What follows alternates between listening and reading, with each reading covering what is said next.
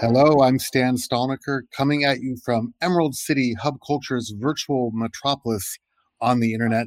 Joining us for another episode of the Hub Culture Chronicles is a really interesting person, Miss Charlie Hotchkiss, who works with the National Tropical Botanical Gardens in Hawaii. Charlie is a rare plant specialist and she's a botanist and she's working on a lot of conservation issues that are relatively interesting in the field of invasive species and rare plants. Charlie, welcome to our podcast. Hi, thank you for having me, Stan. Hey, I'm so excited to talk to you today, Charlie, about a kind of interesting area that we probably don't think a lot about, but it's really invasive species and rare plants. And in the context of our Davos agenda discussions happening throughout January, I think this is a really interesting topic because it fits into climate change and just the world at large, the natural world at large. Can you tell us a little bit about what you do at NTBG? So, my role here at the National Tropical Botanical Garden, my first focus is our fern propagation lab, where I help propagate rare endemic native Hawaiian ferns from spore and occasionally also from rhizome cutting, which is really close to my heart. Ferns are so special. And then I also work in our conservation nursery. So I do propagation from seed plants and care for those plants until they're ready to go back out into the wild to restore the native ecosystems. That's so exciting. So you spend a lot of time with plants, a lot of time with ferns, and I know that on walks that I've done with you here in Kauai, uh, you've been amazing at pointing out what is an invasive species versus what are native species. Can you talk a little bit about how human encroachment or human development and essentially climate change are changing the way that plants engage with the land that they're on? Like invasive species are a big issue, right? They're a huge issue and a lot of times people don't really understand how something can be invasive because occasionally invasive pl- plants get to places on their own without human aid but most of them do come through humans. Either they sneak on seeds or spores in a batch of plants that are being shipped to fill a fruit orchard or to be sold at a flower shop. Invasive species come in through all sorts of means, on accident or on purpose. And once they're here and they procreate, they create like a mass amount of problems. They not only do they compete with native species for space and resources, but they can also change the soil chemistry and in the long term effects can completely change the ecosystem. And you see that happening all over the world in every type of ecosystem. And do you find that with the work you're doing are you seeing changes beyond that relative to climate change where because of the work that or sorry not so much the work but the effects of climate adaptation and climate change that the land itself is becoming more hospitable or less hospitable to certain things. Do you feel like that's immediately obvious or is it a much longer process? It's not always immediately obvious, but it is something that we think of all the time in my line of work. Like, we grow these native endangered species here in our nursery, and when we're choosing where to outplant them back into the wild, sometimes their former habitat, where they've grown historically for thousands of years, evolved in that spot climate change has made it so that spot is no long, longer habitable for some of those species. And so we now need to look, you know, higher in elevation or farther inland and choose spots where they will survive and can procreate. So can we can we geek out for a second on plants? Like Let's I know you are a total um, aficionado of plants. What are some of the rarest plants that you're working with? And let's talk about this idea of endemic extinction because it seems to me from our conversations that we've had in the past that there is a little bit of a plant crisis happening, not just in Hawaii, but in other places with these rare plants. Oh, this is my favorite subject. There's a massive plant crisis happening. There's a massive extinction happening, which I'm sure people have heard from other sources. And one reason that it's happening so badly to plants is because they're often overlooked. A lot of the endangered, threatened species that you hear about on TV or in the media are things like characteristic megafauna, like tigers or cute birds. And, and those things are important too. But what a lot of people don't understand is that the plants go hand in hand. Like those things aren't going to survive when their native ecosystems are changing so drastically. So some of the plants that I work with at work, in fact, there's one plant that we work with here at the NTBG that is actually extinct in the wild. All the wild plants are gone, and that's Brighamia insignis. They also call it cabbage on a stick. It's a very cool Hawaiian endemic plant and it is extinct in the wild. And the only reason that there's any left in the wild is because of conservation efforts that we do here to have them outplanted. But one other important thing beyond outplanting is just keeping that species alive in ex situ conservation, which means just having multiple of them with different genetics and continuing to propagate them here so that we can hang on to them, even if they're not going to be existing in the wild anymore. To answer the question about what are some plants that I worked directly with that are really rare, one of them is my favorite, and it's probably the most rare fern on Kauai. It's endemic just to our island here on Kauai. It doesn't grow on any of the other islands, and it is Doryopteris angelica. The Hawaiian name for it is Iwa Iwa, named after the bird. It's a fern, it's terrestrial it doesn't look like other ferns. Go ahead and Google it. It is just a beautiful frond.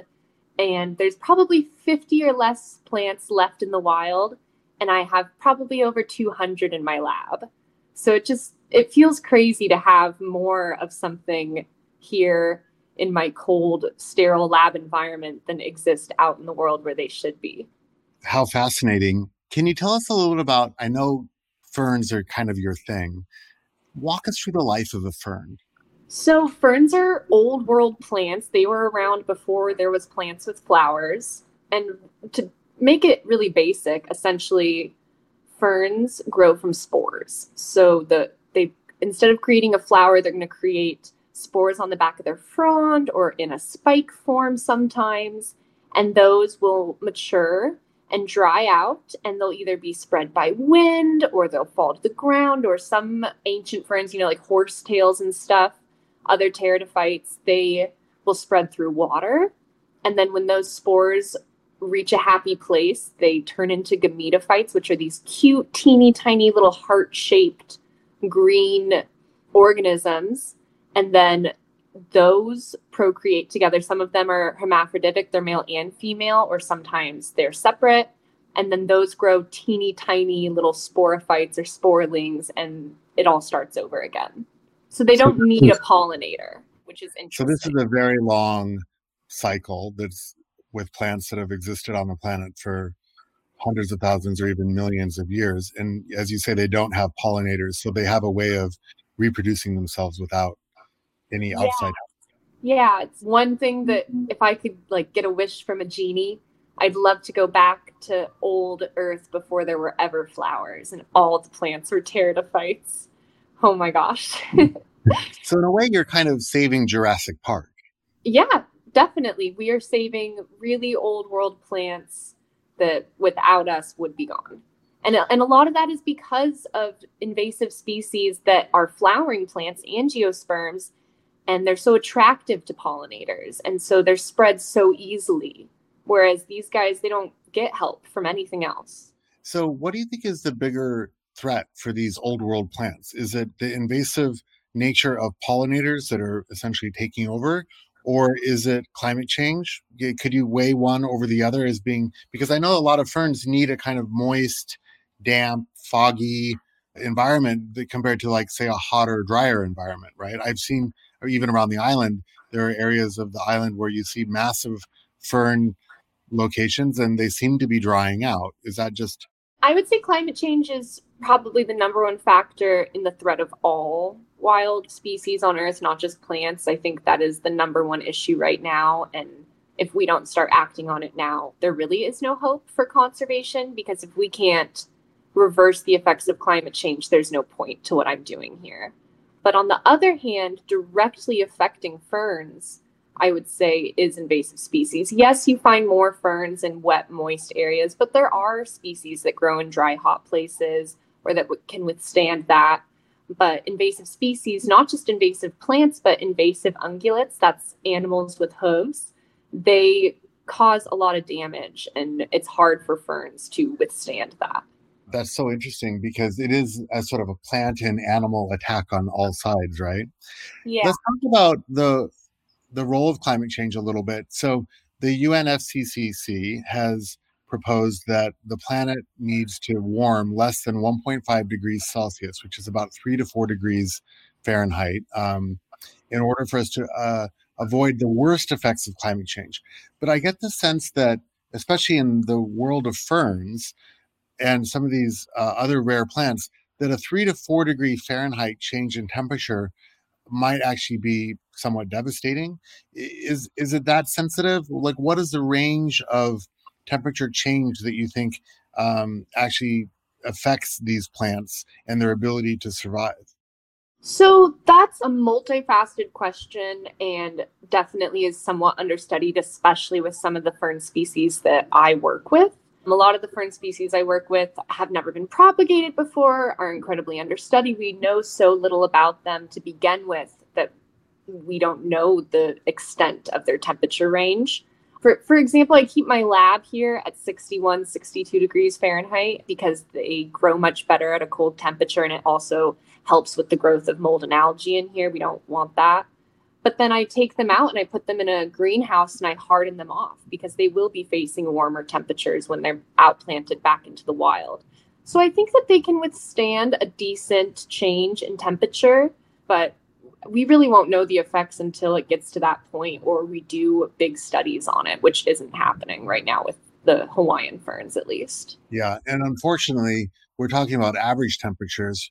And on either side of that, there can be temperature extremes, right? So, yeah. You know, one hot week at 20 degrees above the range can be enough to kill a plant. And the same, I guess, on, on colder sides.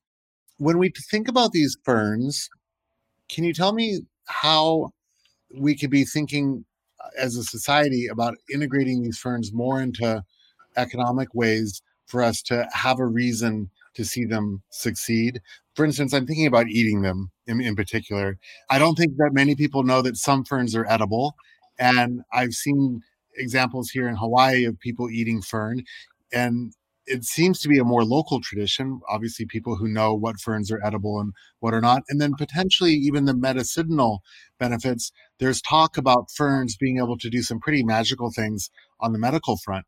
Can you dive us a little bit into how you see ferns helping in those ways? So those are I'm not super into the money making aspect of plants. So it's not something I spend a lot of time thinking about, but there are a lot of edible ferns. Um, none of my native Hawaiian ferns are that I know of. There is a fern species, people call it pahole. I forget the actual botanical name, but that grows wild here in Hawaii. It might be indigenous. I'm not sure it's invasive, but it's a delicious treat on the west coast in North America. There's multiple native fern species that you can forage for sustainably that are edible and delicious. And I love to encourage people to branch out and forage for their own foods if they are doing so in a sustainable method. It's one thing I really miss about living on the West Coast. And then I think that there's so much unknown medicinal benefits from, especially from rare plants that we don't know a lot about. And I think that's very exciting. And I hope that through some of my work, we can find out things that plants can do for us for our benefit. But I'm mostly working for the plants and their benefit right now. One thing that I think would be cool and I think would help encourage especially young people to get interested is I would love to start making grow your own fern kits because so many people don't understand how to propagate from spore and it's not as hard as it sounds.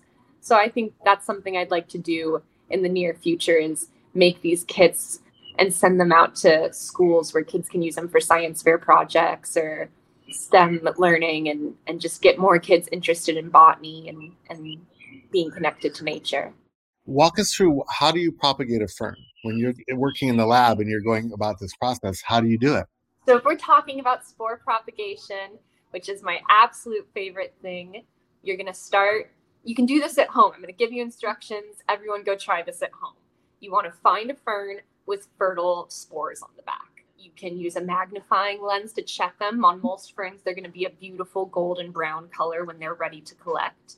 You can scrape them off or cut a whole frond off and put it in a paper envelope. Don't use plastic, it'll get moldy. Let it dry out for a couple of days in a closed paper envelope and then get a clean workspace. I like to sterilize my workspace first and then get a piece of paper, scrape those spores off the frond onto that piece of paper, and it's just going to be like dust. You want to be super careful to not breathe, or you'll just blow all of it away. So that's been one thing that's been helpful about having to wear my COVID mask here at work is I don't accidentally blow any of my spores away.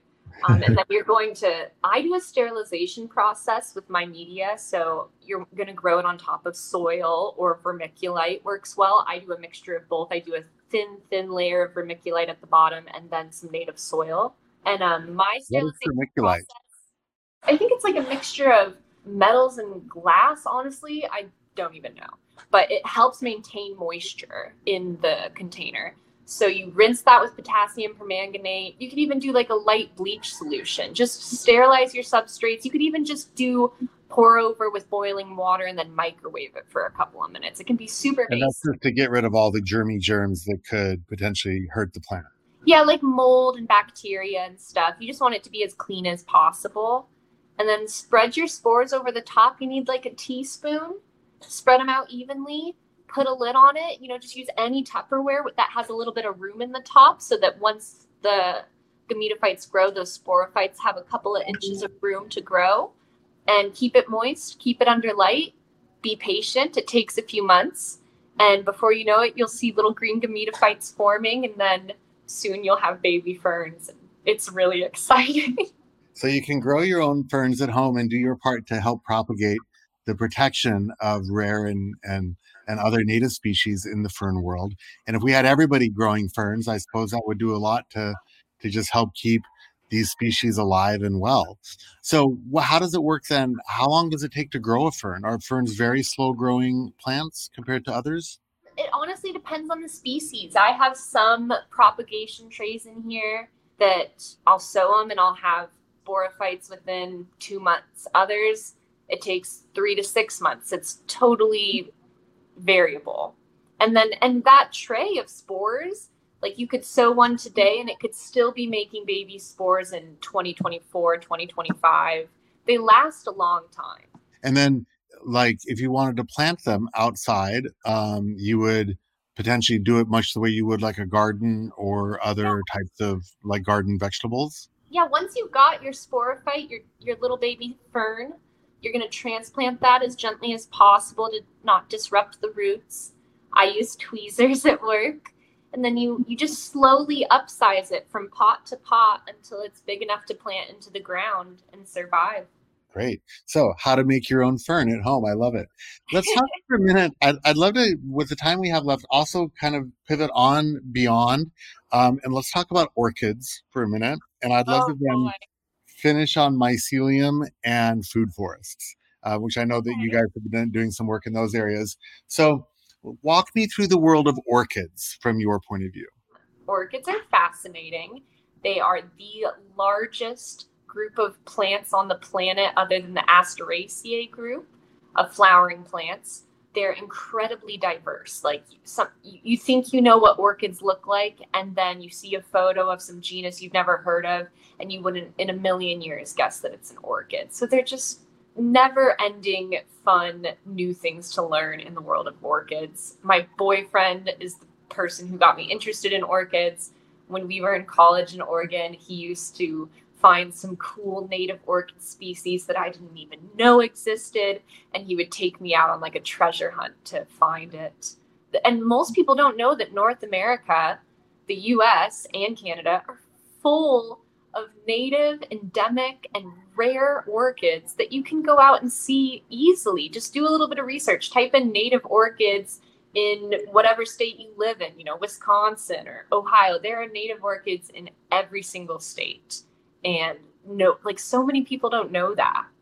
Are are orchids under the similar threat that we're seeing with things like ferns?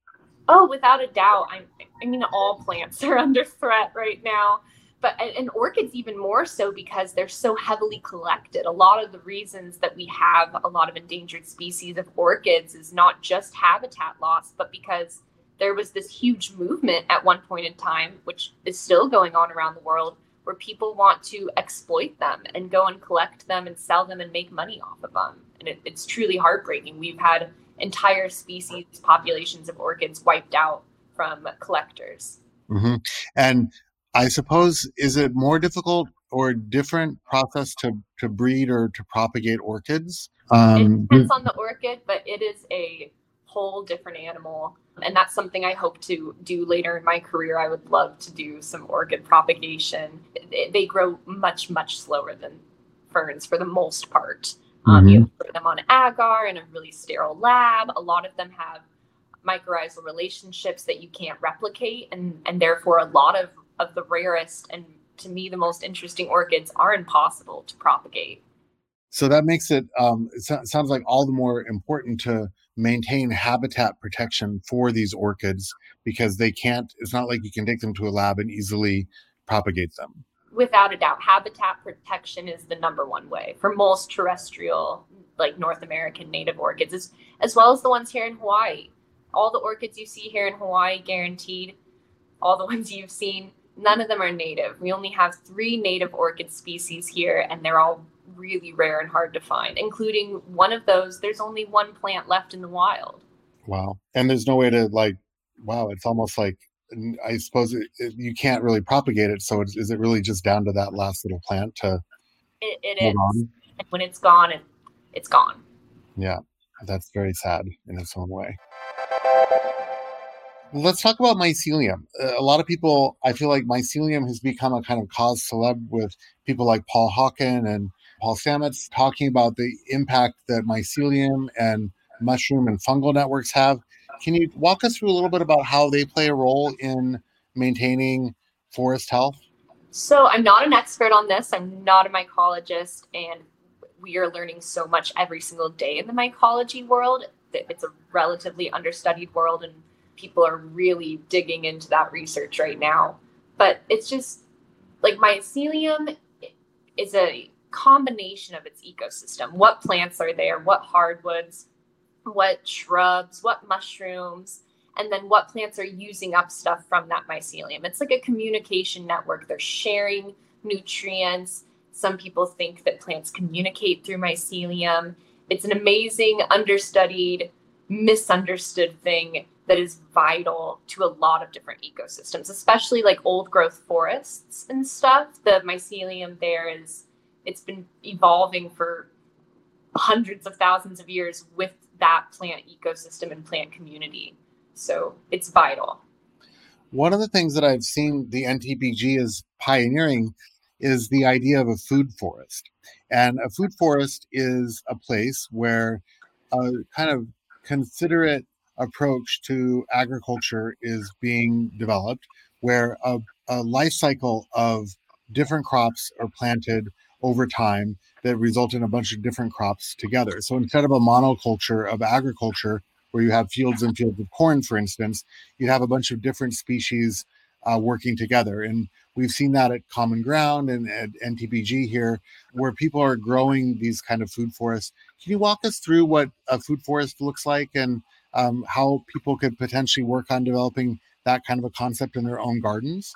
So, again, not my area of expertise, but I will tell you what I know. If you want to learn more about this, I highly recommend you go follow my partner on Instagram. His at is at the flower fiend. He is a a forest, food forest agriculture expert. That's what he went to school for. But essentially it's the most sustainable way to grow food. And in addition to being able to grow food and like a big mix of different plants and, and produce and stuff, you are sequestering carbon from the atmosphere. So you're helping reverse the effects of climate change. You're making money, or they're like the one here is not making money. They're actually donating all of their food, which is a really amazing thing too. They're able to donate thousands of pounds a month. But it's it's really just growing things. You're mimicking nature. It's a lot like permaculture again, re- I'm really not an expert on food forests. I just fully support the idea of them. Well, I saw, um, for instance, at Common Ground, which is a incubator agricultural project here in Kauai. Just this week, we were over there visiting them, and it is very interesting.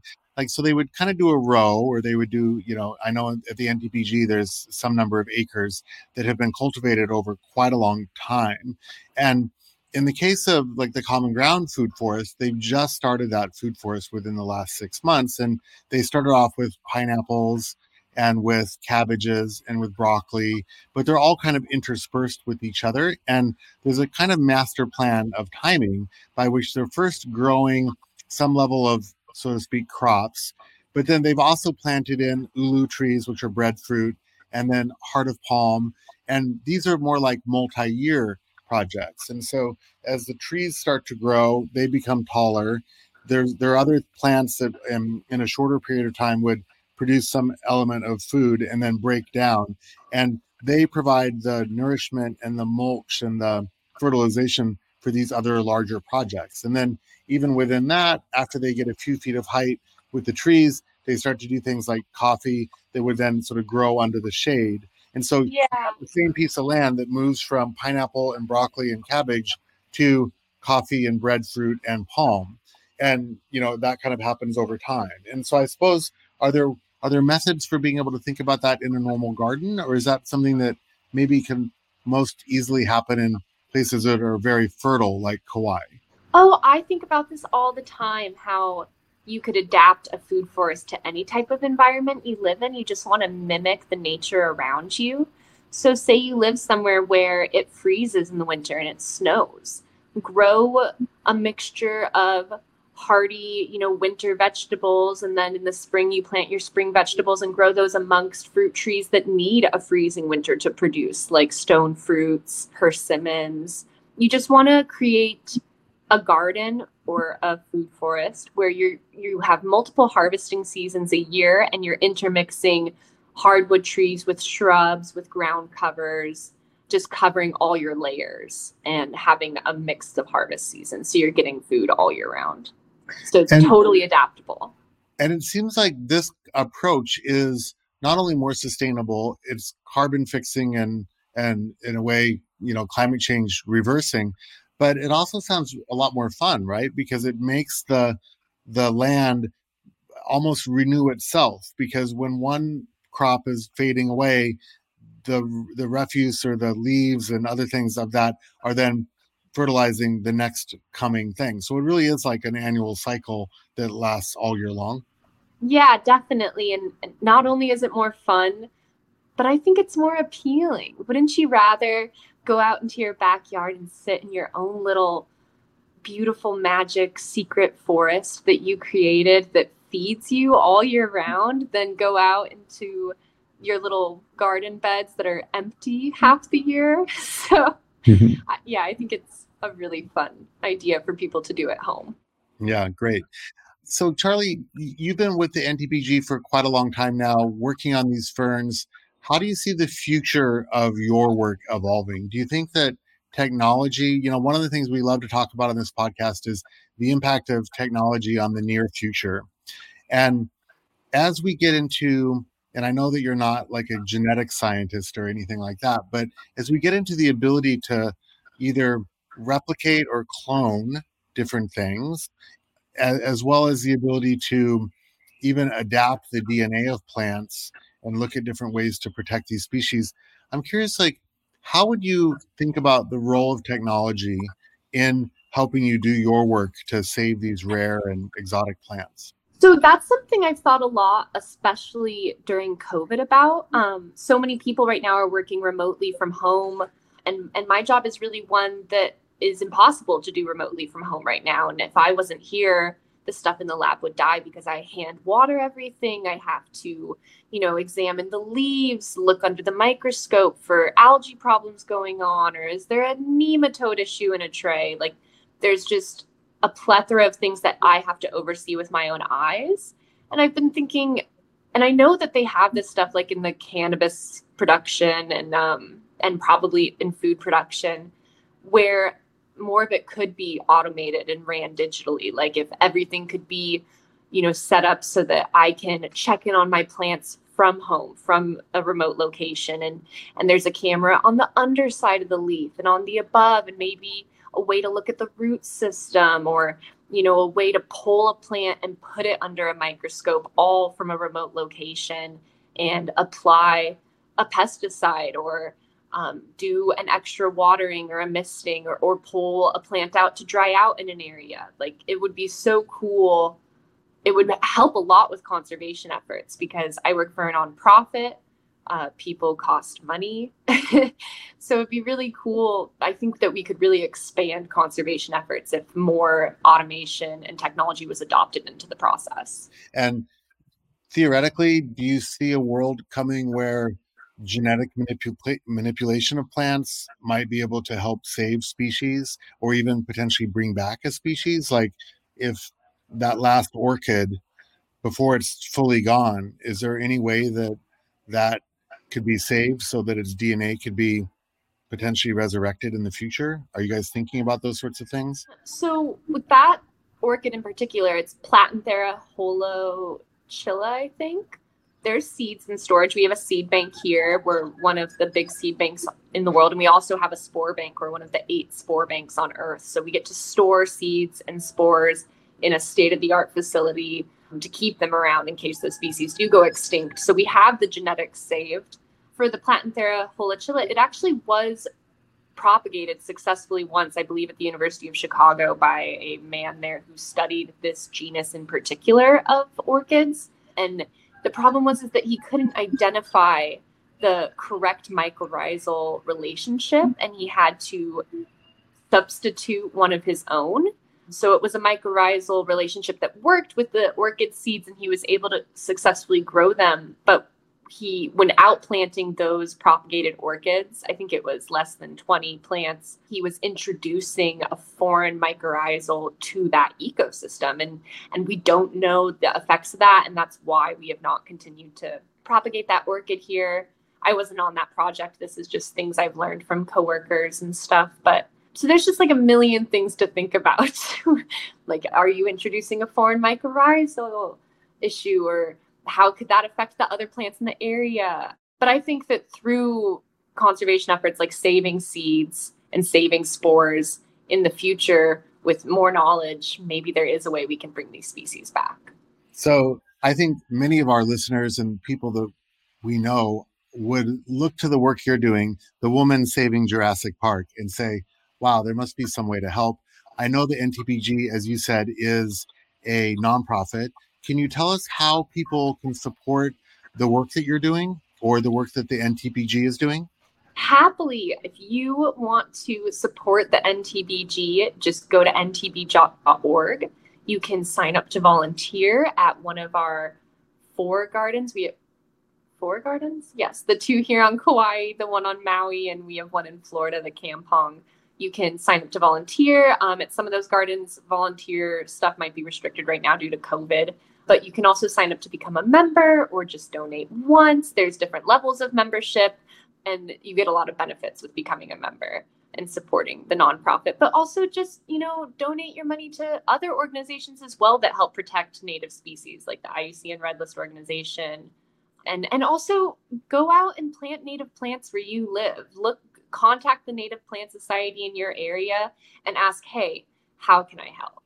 I think that last one is really important because if we had everybody out there looking and understanding the native plants in their ecosystem in their area, and then doing a little bit of work, whether you propagate some fern in a in a Tupperware dish in your kitchen, or you actually get out there and do a food forest in your backyard, those are the things that we need to be all doing to help to solve the issues, right? Because if we had a hundred people or a thousand people out there trying to grow these native plants, it might actually make a big difference in terms of these conservation efforts. Thank you, Charlie. What a fascinating concept. Is there anything that you can leave us with? A little plant story um, from some of your adventures out in the wild?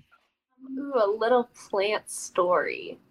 Well, I'll just tell you something cool I got to do the other day at work that really filled me with joy. We can make it my hooray for January. I got to partner my coworkers here at the NTBG. We got to go out with another organization, KRCP, here in Kauai, and we hiked out into the mountains and we hiked out a bunch of native plants that we had grown here at my nursery. um, some of which were this native endemic palm to the island of Kauai called Pritchardia minor. And I got to plant them in the ground way out in the forest. And hopefully, those little trees that we planted will outlive me, will outlive my grandchildren, and hopefully, they'll make more baby palms. And it just, it was a really cool experience to get to finish something full circle, not just grow the plant, but put it where it belongs. What a what an inspiring idea and maybe a way for all of us to have legacy, right? So, Charlie, thank you for joining us and taking time out of your fern lab to talk with the Chronicles.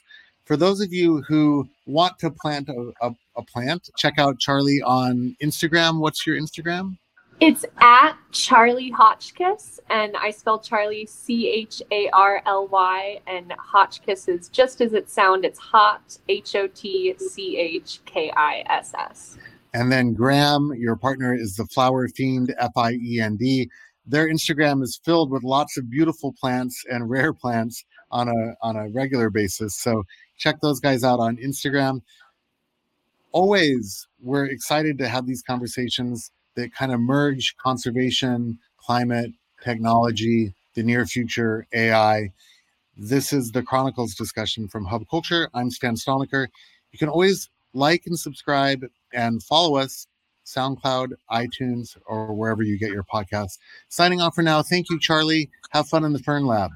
Thank you, Stan. It was really fun talking to you.